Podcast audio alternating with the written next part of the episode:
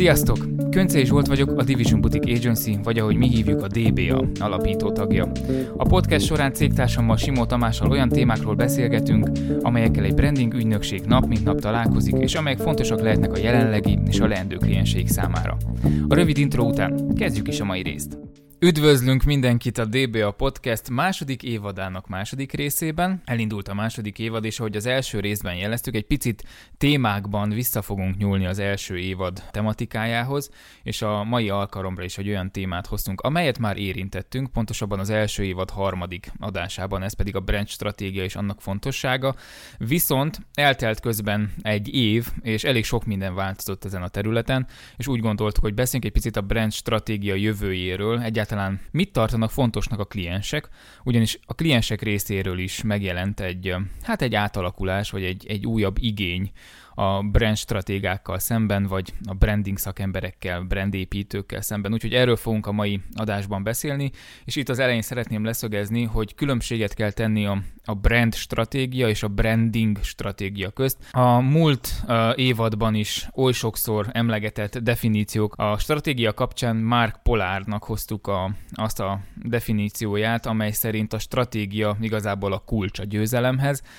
Ezt részben igaznak tartjuk, viszont klienseknél azért kell erről beszélgetni, hogy értsék, hogy mi is ez a stratégia egyáltalán, hogy lesz ebből az egész közös munkából győzelem. Úgyhogy ennyit nagyon gyorsan csak így az elején, hogy egy picit témába helyezzük magunkat, és akkor át is adom, szia Szim, hogy vagy, hogy érzed magad, bocsi, hogy egy picit így felpörögve kezdtem el ezt az adást, de hogy úgy éreztem, hogy muszáj egy pici recap, aztán meg fogjunk neki, kezdjük el. Csak nyugodtan, én is sok szeretettel köszöntök mindenkit, jól vagyok, és hát igen, ahogy te is mondtad, ez a 2020-as év nagy változásokat hozott, mert úgy vettük észre, leginkább a külföldi piacon még, ez nálunk nem annyira elterjedt, de a külföldi piacon, hogy a designerek egy nagy része tudatosan kezdi a brand stratégiát is belefoglalni a kínálati listába. Szóval már nem csak úgy tervezik a logót, ahogy régebb, hogy bejön egy brief, azt elolvassák, és akkor az alapján megtervezik a logót, hanem tudatosan beemelik a stratégiát is, mert úgy vették észre, legalábbis én úgy vettem észre, hogy hogyha a stratégiát bevonod a design mellé, akkor nagyobb hatást tudsz elérni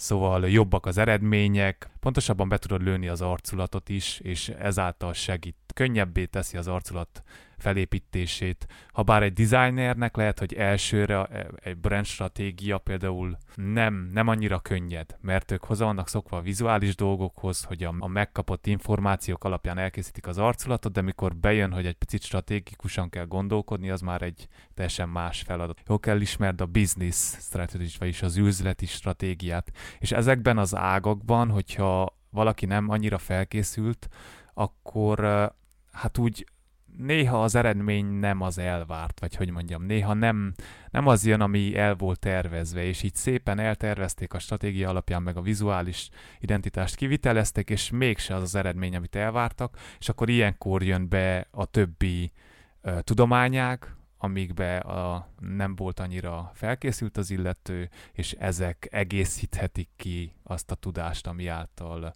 hát az elvárt elérési mutatók teljesülnek akár. Igen, és az is fontos, hogy nagyon sokan a megismerési fázist, vagy a megismerési sessiont összekeverik a stratégiával. Tehát különbséget kell tenni ott is, amikor te megismered a klienst, megismered a kliensnek a problémáját, megismered a biznisznek a problémáját, és megismered azt, amit a kliens szeretne, illetve megismered a, a célcsoportot és a, a kategóriát vagy a piacot, a között és a között, hogy stratégia szempontból közelíted meg a problémát, vagy együtt dolgozva a klienssel kidolgoztok egy stratégiát az általa megfogalmazott uh, problémák uh, elérése, vagy az általa megfogalmazott célok elérése érdekében. Tehát a, ezért is mondtam az elején a, a Polárt féle uh, idézetet, hogy a stratégia kulcs a győzelemhez, bár ez egy ilyen nagyon kompetitív, nagyon vers verseny, versenyről szóló mondat lehet, de, vagy versenyzésről szóló mondat lehet, de nem, nem ez a lényeg, hanem az a lényeg, hogy hogyha én el akarom érni azt, hogy az én termékeimet, szolgáltat, szolgáltatásomat nem tudom, x számú ember, x számú uh, életkorban ismerje meg, akkor nem feltétlenül azt kell csinálnom, hogy fizetett Facebook vagy Instagram hirdetéseket teszek föl, hanem egyrészt meg kell ismerjem a problémát, és ki kell dolgozzak egy stratégiát, ami mentén el tudom érni ezt a célomat. Úgyhogy nagyon-nagyon fontos különbséget tenni a között, amikor a megismerési fázis zajlik, és a között, amikor a stratégiai fázis zajlik.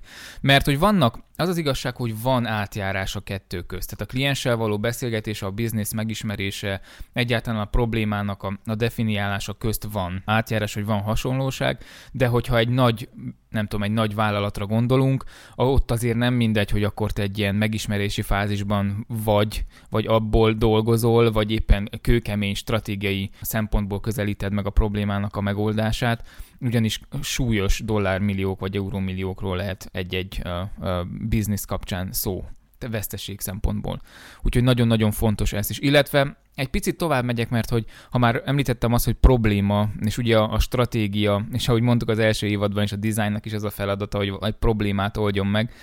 A problémánál nem mindig a negatív konnotációra kell gondolni, csak mi magyar nyelven szeretjük a, pro, szeretünk mindent problémának megfogalmazni, vagy probléma jelzővel ellátni, de hogy a megoldandó dolog, amiért dolgozunk együtt a klienssel, én az eddig az egy év alatt két probléma típussal találkozom. Van egy probléma, vagy találkoztam, van egy probléma, amit a kliens fogalmaz meg, de az nem biztos, hogy ugyanaz a probléma, ami a, a célcsoport vagy a fogyasztó részéről jön. És akkor ezért fontos a, a, a megismerési fázis, a felmérések, ezért nagyon fontosak, mert hogy akkor valahogy a két probléma, hogyha valóban nem ugyanaz lesz, akkor valahogy a kettőt közelíteni kell, és akkor abból lehet majd igazából megfogalmazni az elérni kívánt célt, és ar- annak az érdekében e, stratégiát létrehozni. Mert lehet a kliens azt mondja, hogy én nekem az lenne a célom, hogy három hónap múlva fönt legyek adott piac vagy kategória top keresett e, listáján. De lehet, hogy közben meg a fogyasztó azt mondja, hogy én azért nem vásárolom, mert egyszerűen rosszul van pozícionálva, tehát nem is tudom, hogy abba a kate- ahhoz a kategóriához tartozik.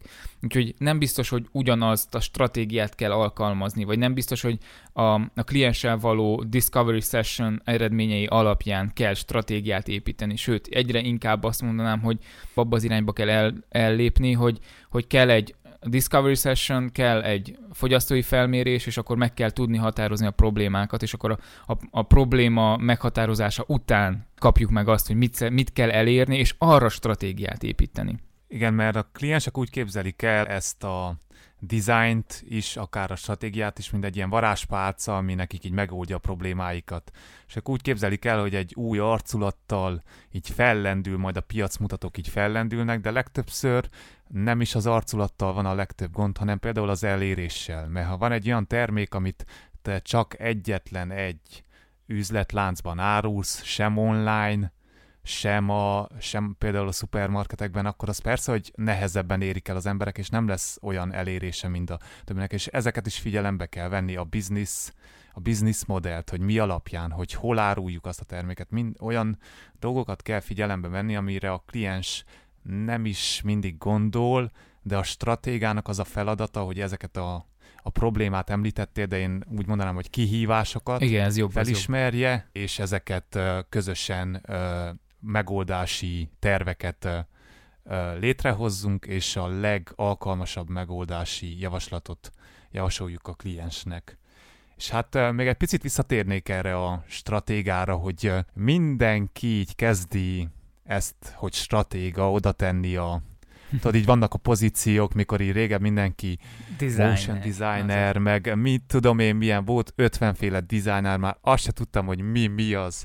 És mindenki, van, vannak a social media strategistek, akik direkt ilyen social médiára adaptálják a, a stratégiát, de és az egyszer így megkérdeztem valakit, hogy az, aki uh, alkalmazott ilyent, és kérdeztem, hogy ez mit jelent, és mondta, hogy hát havonta feltesznek két posztot Insta- Instagramra, és mondtam, hogy és, és kérdeztem, kérdeztem, hogy de mi alapján? Hát ők összeírnak valamit, csak mondtam, hogy nagyon jó, de hogy Steph Hammerlinknél eh, pont a podcastjébe említi, hogy ahelyett, hogy mindenhova így oda tennénk, hogy stratéga, meg ezt egy külön szolgáltatásként árulnánk, ő azt mondja, hogy mi lenne, hogyha már egyből beépítenénk a stratégiai gondolkozást a szolgáltatásunkba. Szóval, hogy a design mellé ők unblock kapnak egy stratégiai szolgáltatást is. Persze ez mindig avval jár, hogy feláras lesz a munka, de ugyanakkor azt is kell nézni, hogy mennyivel pontosabban be tudjuk lőni az adott kihívásokat, és mennyire pontosabb tervet tudunk arra készíteni, hogy, hogy hogyan lehet ezeket a kihívásokat átszelni.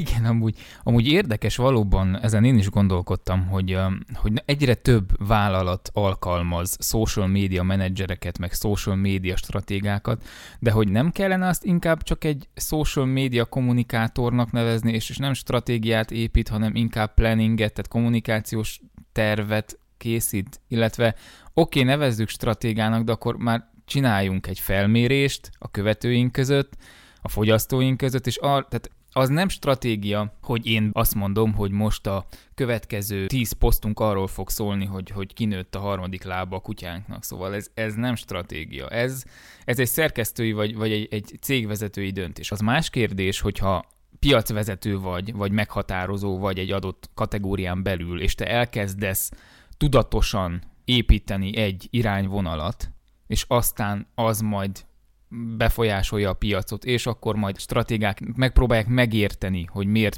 lendült ki az adott kategória piaca, és akkor erre stratégiákat hoznak létre, hogy ugyanoda elérjenek, vagy hasonlót elérjenek, az más. De az, hogy te néhány posztot felteszel a Facebookra, vagy Instagramra, az nem, az nem tehát értem, hogy értem, az a baj, hogy itt most támadhatóak vagyunk, és el is, el is fogadom, hogyha támadnak, mert hogy valóban beszélünk tartalomstratégiáról. Tehát létezik a content strategy, de hogy csak külön, mint munkakör, hogy social media strategist, ez nekem egy picit, picit olyan, hát olyan, nem tudom. Igen, de nagyon exkluzívan hangzik. És tudod, ez jól hangzik, meg így az ember úgy érzi, hogy itt szüksége van rá, de legtöbb esetben nincs. Meg vannak olyan helyzetek is, hogy egyáltalán nem is kell stratégiát építeni. Erről már az, elő, az első évadban beszéltünk, például a startupok esetében. Semmi értelme, hogy te a háttérbe ilyen nagyon hosszú távú stratégiát építs, hanem sokkal fontosabb, hogy te az adott applikációt vagy szoftvert feltedd a piacra, és meglásd a, meglásd a visszajelzéseket, akik a használók visszajelzéseit, mert az applikációknál is pontosan így van, hogy nincs értelme te nagy háttérstratégiát kitalálj, amíg ki nem próbálod, hogy egyáltalán működik-e az adott koncepció, az ötlet. Miután ez megvan, utána már lehet ráépíteni, de sokkal fontosabb. Meg vannak a sürgős esetek, mikor egy-két héten belül valami problémára vagy kihívásra megoldást kell keresni, akkor se jó megoldás, stratégiai tervezés, de vannak, akik, vagyis azt látom, hogy vannak, akik így mindenhez ezt kínálják, így, hogy így ez a megoldás mindenre, de ezért kell megnézni személyesen a céget, meg kell vizsgálni, hogy neki személyre szabni a megoldásokat. Akkor most egy picit tisztázzuk le. Ugye Polárd azt mondja, hogy a kulcs a győzelemhez. Tehát valamit el akarok érni. Vagyok egy pozícióban, vagy vagyok egy A pontban, és el akarok jutni X pontba, és ugye tudjuk, hogy nagyon sok betű van addig. De hogy mit szeretnél, és visszajövök egy kicsit a socialhoz, miért vagy te social media stratéga, tehát milyen stratégiád lehet a kommunikáción kívül a social media, tehát hogy a, ha uralni akarod poszt mennyiségben a kategóriádat, vagy színes content mennyiségben a kategóriát, tehát hogy mi lehet, tehát ez, ezért fontos letisztázni, és ez, amit mondasz, hogy van, akinek két héten belül kell megoldani egy problémát, annak valóban tehát neki azt a problémát kell megoldani, nem, a stratégia az hosszú, hosszú távú tervezés. Tehát az időbefektetés az nem most térül meg, hanem, hanem az egy olyan eszköz, amelyet mindig előveszünk, figyelembe veszünk, és arra építjük a döntéseinket, ahhoz, hogy elérjük a célunkat. De ez egy nagyon hosszú távú tervezés. Két hét az nem egy hosszú táv. Tehát akkor inkább oda már egy design sprintet kell behozni, és akkor az, az meg már teljesen más. De valóban nem lehet mindennek stratégiát vagy nem lehet minden stratégiai döntések alapján véghez vinni. Tehát van, amikor más eszközhöz kell nyúlni. És ezért is, szerintem Steph amúgy ezért köt bele ebbe a, a social media stratéga funkcióba vagy szerepbe, mert hogy ő sem érti azt, hogy hogy mi, milyen stratégia mentén, tehát hogy mit, mit akarunk? Tehát, hogyha az a célunk, hogy egy éven belül mi uraljuk a kategóriánkon belül a, nem tudom, a pasztel színű fal kellemes és nyugtató tematikát, akkor az a stratégiánk, hogy annyi kontentet gyártunk le, hogy egy éven belül, hogyha valaki beírja azt, hogy hashtag pastel szín, akkor mi ugrunk be az első öt helyen. Oké, okay, ez rendben De az, hogy nekem van egy új termékem, és arra az lesz a, lesz a stratégiám, hogy két hétig posztolok egy-egy, naponta egy-egy posztot róla, az nem stratégia. Az csak úgy, úgy használjuk, hogy stratégia. De az egy, az egy terv. Maradjunk a tervnél szerintem. Tartunk egy rövid szünetet, hogyha szeretnétek többet megtudni rólunk, várunk benneteket a Facebookon, Instagramon, és most már a Youtube-on is a teamdba.co felhasználó név alatt. Van egy új platformunk compass.teamdba.com. Ide gyűjtjük mindazokat a tartalmakat, amelyekre egy-egy Instagram story vagy post alkalmával hivatkozunk. Ne felejtsétek el, compass.teamdba.com. Folytassuk a podcastet. Tefhez hasonlóan én is ezért vagyok skeptikus az ilyen nagyon jól csengő, de nem, nem olyan sokat mondó hát feladatkörökkel kapcsolatosan, mikor így azt látom, hogy mindig napról napra jelennek meg persze újak, meg újak, és már így az ember a végén azt se tudja, hogy akkor mi van, és akkor így persze ebbe benne van, hogy ha neked kell, vannak azok az emberek, akik így hozzák a stratégiát, és akkor mondják, hogy neked kell még egy social media manager, ez, ez, egy az, egy amaz, és akkor így a kliens nem érti, hogy neki miért kell annyi minden, mert nincs letisztázva, hogy, hogy várjál, mert e, egy, hogy azt se tudjuk, hogy mi a kihívás. Nem csak arról szól valami, hogy mindent el lehet érni, avahogy többet posztolunk az Instán, meg a Facebookon, meg hogy az online térben megjelenünk. Fontos az is persze, de előbb meg kell nézni, hogy a, az üzleti tervben minden rendben van-e, vagy hogy a megfelelő piaci szegmenst próbáljuk elérni. Ezek, ezek nélkül nem fog menni, hiába posztolsz te, mert a lájkok jönni fognak. De hogy legyünk őszinték, a piacon nem az a fontos, hogy kinek hány lájkja van, hanem hogy vásárolják-e az adott terméket vagy szolgáltatást, fogyasszák-e azt. Ettől, ezektől a dolgoktól kezd úgymond a kliensek fejében is egyrészt a zűrzavar, létrejönni, a nem értettség létrejönni, és a bizalmatlanság, mert azért mondjuk ki, hogy akkor, amikor te megkeres egy kliens minket, vagy egy bármilyen más nagy céget, akik tényleg ezzel foglalkoznak, és elkezded a frameworkodat személyre szabni, de ugye elmagyarázod, hogy mi, miket fogunk együtt csinálni, akkor így vakarja a fejét, hogy állj meg, mert én ezt a múltkor átküldtem a múlt évben egy ismerősömnek, és ő két hét alatt pofán vágta, és megvoltunk. Most miért kell én hónapokat töltsek? És akkor tényleg az van, hogy egyrésztről már Ugye az a témánk, hogy a stratégia jövője, vagy a megváltozott, vagy miként változik meg a gondolkodás a stratégiáról, vagy annak fontosságáról, de hogy már a kliensek fejében létezik egyfajta ismeret, sőt igénylik is azt, hogy ne csak arról szóljon, hogy üljünk le, és elmondok öt kulcsmondatot, vagy öt, öt kulcsszót, és arra te készítesz egy, egy vizuális identitást, hogy menjünk egy picit mélyebbre, de hogy, de hogy ettől, hogy már tényleg így kezdjük ezt így használni, hogy na most stratégiai gondolkodásmódot alkalmazunk, mert jön a stratéga, és akkor aztán stratégia mentén elérjük a stratégiának a, a, a, a kitűzött célját. Ez az a baj, hogy higítja ezt az egészet, és tényleg akkor, amikor nagy döntéseket kell hoz, és fel kell építsd, hogy nekem az, most nem tudom, a Vodafone-ra gondolok, és el kell éljem Székelyföldön, hogy minden városban én legyek az adott kategórián belül a top 1, akkor oda komoly stratégiai döntéseket kell hozni. Komoly pénzekkel történik ez az egész. De hogy picit beszéljünk arról is szerintem, hogy mi az, amivel kibővült ez a stratégiai szolgáltatás idén. Megjelent a, amúgy, már elég rég megjelent, már a 80-as években kezdtek arról beszélni, hogy létezik egy úgynevezett T-formájú modell kreatív szakmákon belül. Egy olyan szakember, aki, aki nagyon jó egy szakterületen, de amúgy használható tudása van az adott kategórián belül más munkafolyamatokkal kapcsolatban is. Ez már megjelent a reklámkészítésben, a, a kreatív szakmákon belül, és a stratégia, vagy a, a stratégák körében is megjelent ez a, a nagy T formájú, vagy the big T-shaped strategist, aki, akiről igen, hát hallgattunk, meg olvastunk egy picit. Igen, és ezek a, itt a feladatköröket, ahogy nézem, ami nekem újdonság, például a, a diplomácia, olyan értelemben, hogy te át kell lásd a cégen belüli működést is. Hogy ki kinek felelős, a döntéseket kihozza meg, mert nem mindegy, hogy te egy stratégiai tervet kinek prezentálsz. Pont uh, hallgattam egy uh, podcastet uh, Julian Cole-lal, aki készítette erre a Big T Strategist egy frameworkot, és ő mesélte el, hogy volt egy adott cégnél három kulcsfontosságú ember, akiből az egyiket meggyőzte a stratégiával kapcsolatban, és mivel az a következő meetingen nem volt jelen, így a másik kettőt kellett ő egyedül meggyőzze, és azt vette észre, hogy a másik kettőnek hát minden mondták, hogy ez túl technikailag túl bonyolult, meg hogy nem tudják időben megoldani, és arra, arra jött rá, hogy hogyha magával vitte volna azt a harmadik kulcsfontosságú szemét, aki, akit már meggyőzött, akkor lett volna neki valaki, aki az ő stratégiai terve mellett teszi le a voksot. Úgyhogy nagyon fontos átlátni ezeket a kisebb-nagyobb cégen belüli működéseket. Meg nagyon fontos az is, hogy tud prezentálni, eladni a stratégiádat, mert nem elég, hogy elkészíted, hogyha valakinek odaadsz egy ilyen 20 oldalas kivonatot, tele, tele írva, az senki, senki nem fogja elolvasni. Kell prezentáld, kell tud eladni, tudni kell, hogy kinek prezentálod, hogy kinek adod el, hogy kik kell ott legyenek.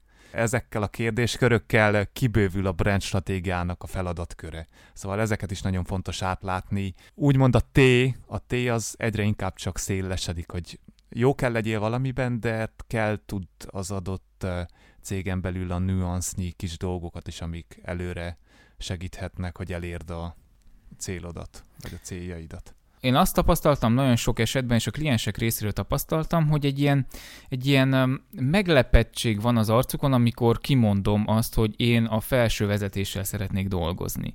Mert hogy ők úgy gondolják, hogy jöjjön az egész csapat és akkor ahogy ezt az első évadban is uh, uh, mondtuk, nem jó mindenkivel dolgozni. Tehát te azzal a vezetővel kell együtt dolgoz, aki a döntéseket hozza. És ha ebből a vezetőből három van, négy van, akkor azok ott kell, hogy legyenek. Tehát nincs olyan, tehát hogyha komolyan veszi egy, egy vállalat magát, és te is, mint szakember komolyan veszed önmagadat, akkor nem engedsz ebből.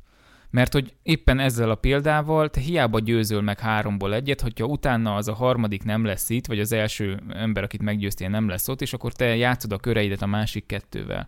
Át kell látni, tehát olyan kompetenciákra van szükség, amelyek segítenek téged abban, hogy átlásd a céget, átlás nagyon sok réteget a cégen belül, ahhoz, hogy te megfelelően tudsz segíteni azokat a, vagy azt a klienst. Mert fontos hozzátenni, hogy a brand stratégia nem döntéseket hoz, a brand stratégia javasol. Az más kérdés, hogy, hogy a, a vezetés elfogadja-e. De a stratéga ő javasol egy stratégiát, amivel a vezetés által és a felmérésekből visszakapott eredmények által a kitűzött célt vagy problémát, kihívást el tudjuk érni és tudjuk teljesíteni. Ezért is fontos, hogy egy adott szakember minél több szakterületen egy picit otthonosan mozogjon, és ne csak egy szemszögből nézze a dolgokat, mert ahányféle tudomány, annyi szemszög. Például erről is már beszéltünk a kérdőíves kutatások, mikor itt szépen papíron le kell írni, hogy az emberek mire vágynak, mit szeretnének, ott van egy adott dolog szerepel, és a való életben egy teljesen más. És akkor így gondolkoznak, hogy hogy, hogy nem működik, hiszen a kérdőíveken az volt, hogy né, ez fog működni, de nem, ez nem mindig így van. Kell a viselkedés tudományt kell vizsgálni, pszichológiába otthon kell lenni, hogy tudjad, hogy az emberek mi alapján döntenek.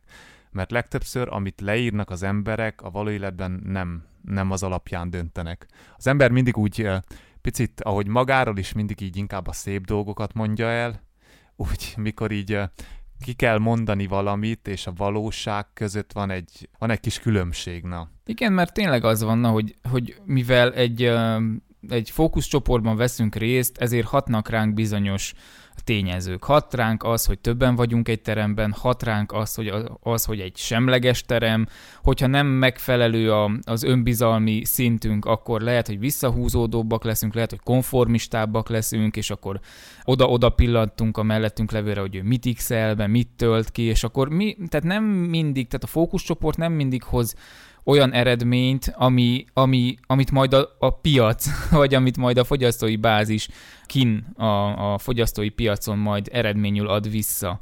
Úgyhogy ezt is mondja a Steph egy egyik podcastjében, ami érdekes, hogy, hogy néha a megérzésekre is kell hallgatni. Tehát lehet, hogy neked az jön vissza, hogy hogy egy adott terméket csak reggel 9 déli 12-ig hallgatnak, egy adott, nem tudom, médiaterméket, vagy ak- akkor olvasnak, de hogyha neked van egy megérzésed a, a, a közös munkából adódóan a klienssel, a felméréssel adó, a felmérésekből, az eredményekből adódóan, akkor érdemes azt a, azt a megérzést vegyíteni az eredményekkel. A végső döntést úgyis a cégvezetők. A stratéga csak javasolni tud különböző megoldásokat, úgyhogy... Ami nagyon fontos lenne, az tényleg az, hogy kliensként megérteni azt, hogy ne elégedjünk meg annyival, hogy én megfogalmazok egy problémát. Tehát az, hogy én mit fogalmazok meg, az nem biztos, hogy az ugyanaz a probléma, amit mondjuk a fogyasztóim megfogalmaznak velem szemben.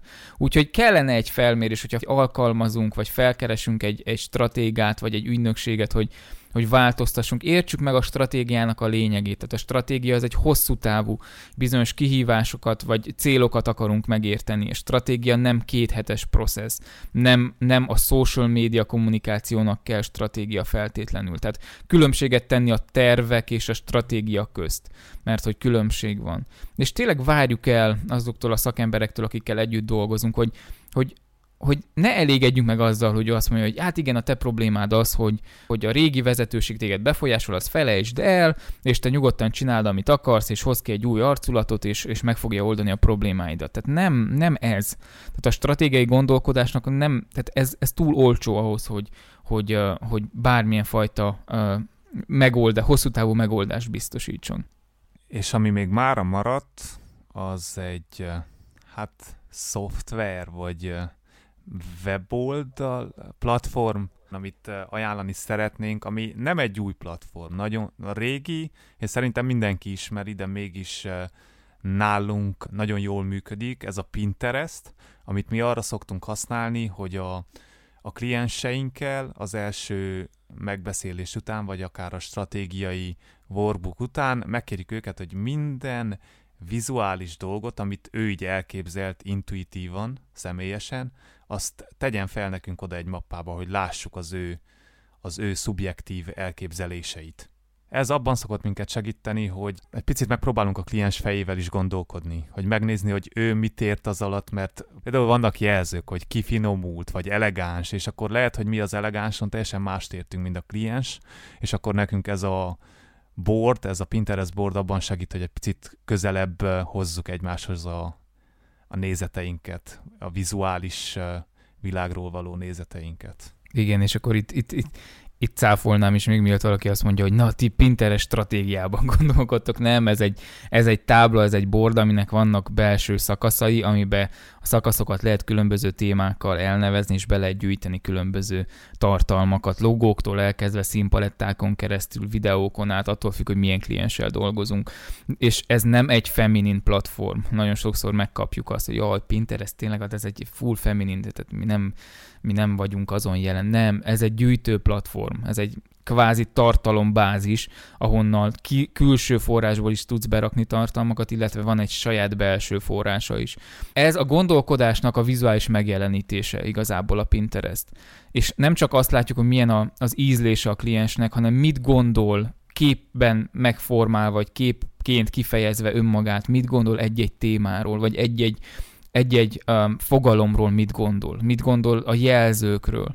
Úgyhogy én mindenkinek tudom ajánlani én is, hogy aki kreatív szakmában dolgozik, és kíváncsi arra, hogy a kliense képekben miként gondolkodik, milyen milyen a gondolatainak a reprezentáció, hogyha képekről, színekről, formákról beszélünk, az alkalmazza nyugodtan a Pinterestet. És akkor nagyon szép meglepetések lesznek, amikor az első meetingen így felvázolja a kliens, hogy, hogy hát én úgy szeretném, hogy legyen ez ilyen elegáns, egy, egy ilyen Zarához vagy H&M-hez hasonló, nem tudom, mond ilyen nagy brendeket, és akkor bedob a, a Pinterest táblára, bedob egy full ellentétes dolgokat, és akkor jön, jövünk rá, hogy állj meg neki, ezt jelenti az adott fogalom, vagy az adott jelző. Ezért nagyon fontos, mert mert akkor, amikor te majd prezentálsz akár egy, egy vizuális identitás, vagy egy, egy, egy irányvonalat, és nem tetszik a kliensnek, akkor fogod érteni, miért nem tetszik. Azért nem tetszik, mert hogy ő mást ért az adott jelzőn, mint amit mi értünk. Még annyi maradt hátra, hogy egy picit felvezessük a következő adást. Igaz, most szó volt a brand stratégiáról, következő adásban pedig egy picit rá, rátérünk a brandépítésre, és egy picit megnézzük azokat a hát idézőjelesen búsiteket, amik már, amik már úgy nem működnek. Így régebb így el voltak adva, mint nagyon szép dolgok, de már a tudomány bebizonyította, hogy annyira nem működnek, mint amennyire szépen tálalva voltak. Úgyhogy szerintem az is az is egy érdekes adás lesz. Úgyhogy két hét múlva ez lesz majd a témánk, és köszönjük szépen, hogy velünk vagytok, hallgattok, visszajeleztek, és reméljük, hogy tetszenek a, a, tetszeni fognak az új részek, valamint az új felületek, ahol lehet velünk tartani a kapcsolatot, illetve igyekszünk minél több kliensekkel való munkát is prezentálni nektek, mert hogy abban hiszünk, hogyha gyakorlunk eleget, vagy hogyha eleget gyakorol az ember, akkor egyre jobb és jobb lesz az adott szakterületen belül. Köszönjük szépen, akkor két hét múlva találkozunk. Vigyázzatok magatokra. Sziasztok!